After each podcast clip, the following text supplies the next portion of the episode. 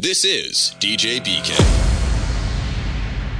When the Ramones and Talking Heads first went over there to Britain, the audiences were showing their appreciation to the groups by doing what they called gobbing, which was spitting at the performers. Early punk rock wasn't known for being clean or sanitary in the least.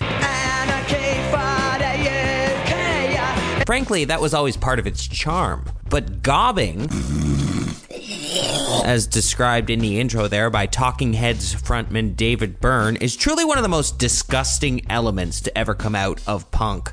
Fans would truly show their appreciation to a band by spitting on them. I'd like to play me latest chart topper. It's called Me Fans Are Stupid Pigs. I'm not just talking about the odd loogie flying up on stage either. These bands would oftentimes be literally showered in the audience's spit.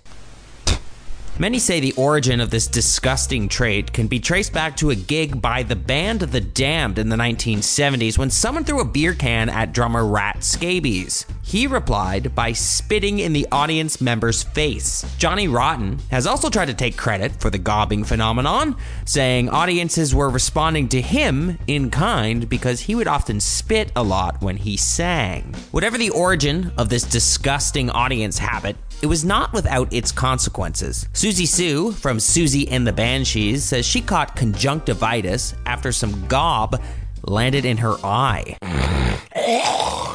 Joe Strummer said he got glandular fever after he said he swallowed some. Disgusting. Bands like The Clash, The Pistols would often be playing with huge big gobs landing on their strings. Thankfully, the trait eventually died out.